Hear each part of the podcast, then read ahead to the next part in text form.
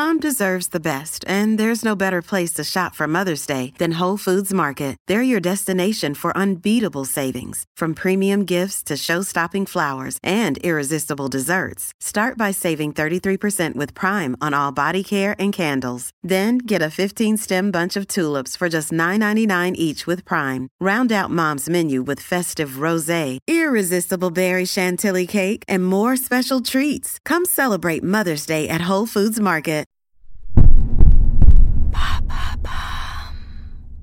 What are plant milks? Thanks for asking. Plant milks have been all the rage for a number of years now, and they're gradually taking up more and more space on supermarket shelves to the detriment of animal milks. In 2020, British shoppers spent £100 million more on plant milks compared to the previous year, according to research from Mintel. That was a rise of over 30%, demonstrating their growing popularity. Products aren't really milks, are they? Indeed, it's somewhat of a misnomer. By strict definition, milk comes from mammals, whereas plant milks are made from cereals, oleaginous fruits, and legumes. Some have said it would be more accurate to refer to plant milks as juices. The dairy industry in particular has campaigned to discredit them, given the threat of competition. Nevertheless, plant milks are considered a viable alternative for people who are allergic or intolerant to lactose. They often have a sweet taste, making them a popular breakfast option. They contain less calories than animal milks and healthier monounsaturated fats, which don't raise cholesterol.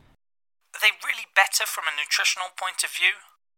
That's more or less where the benefits end. Plant milks contain less fat, but also less protein and calcium than cow or sheep milk, for example. That means there are less nutritional benefits. Another disadvantage is the high sugar quantity often found in products. Drinking plant milk is often comparable to soda or processed fruit juice. Indeed, some plant milks, like soy milk, are highly processed. To improve their texture and add flavour, manufacturers add thickening agents like carrageenan in particular.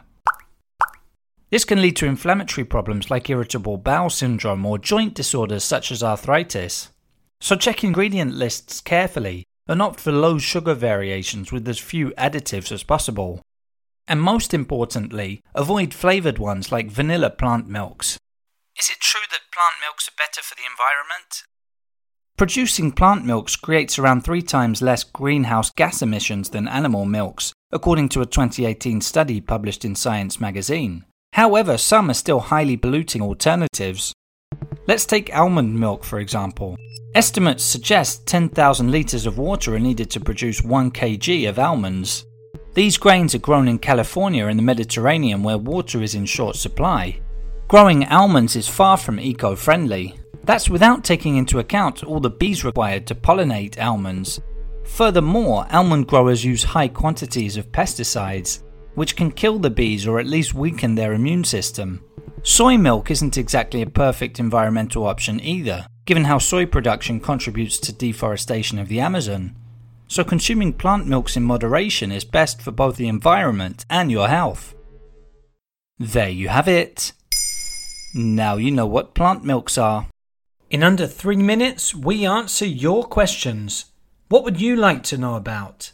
Use the comments section to send us your questions.